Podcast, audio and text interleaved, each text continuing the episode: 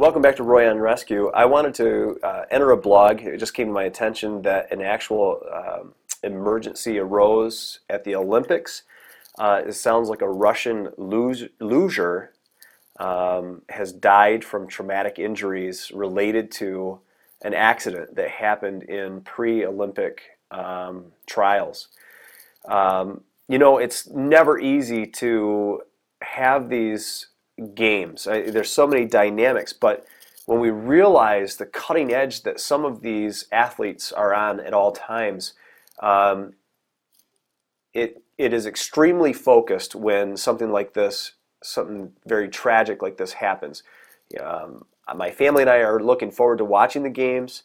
This person, I'm sure, has been training for a long, long time to be uh, a success at the games. And here we see the effects of a traumatic injury and how quickly a life can be taken from an, an, injury like this. You know, when you watch the luge this weekend or, you know, upcoming 17 days of the Olympic Games, keep in mind that these people are traveling at high rates of speed. Their heads and bodies are extremely close to rock solid ice.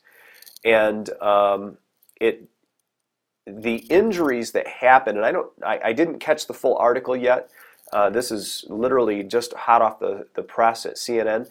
Um, I'll try to embed the link if I can on my Roy on Rescue site.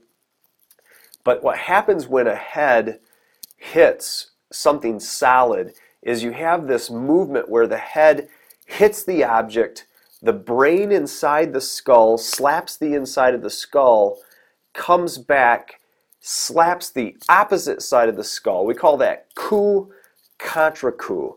So you have this injury that takes place from the initial skull hitting something hard, then the brain swells, bleeding sometimes begins.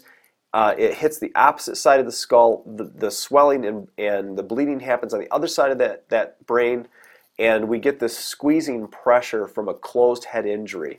Um, this can cause death in and of itself, and uh, along with other traumatic injuries that can occur, maybe a broken neck um, from from this whiplash effect. So there's so many different ways that this can happen.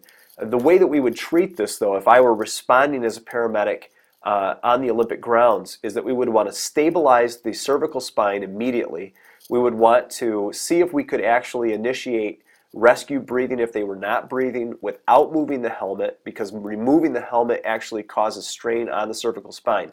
If you could not actually get to the airway without removing the helmet, you would remove the helmet carefully while maintaining cervical spine immobilization uh, um, or, or reducing movement, movement uh, minimization we call it now, so that we could access the airway, the mouth, to give rescue breathing check for signs of life, or check for carotid pulses. If no pulses, we would begin CPR.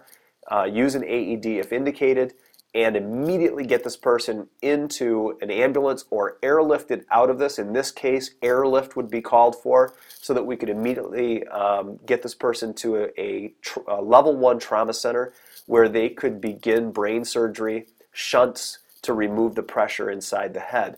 Um, or you know some type of relief of the cervical spine injury through orthopedic surgery. So this stuff takes a, a lot of time to have happen, and if it's a serious injury, we sometimes don't have that time on our side. So um, we hope that there are no further injuries um, or illnesses during the Olympic Games. Our hearts and our prayers are with this person and the family uh, through this tragic time. Uh, from Roy on Rescue, go forth and rescue. Have a great weekend. We'll see you real soon. Bye bye.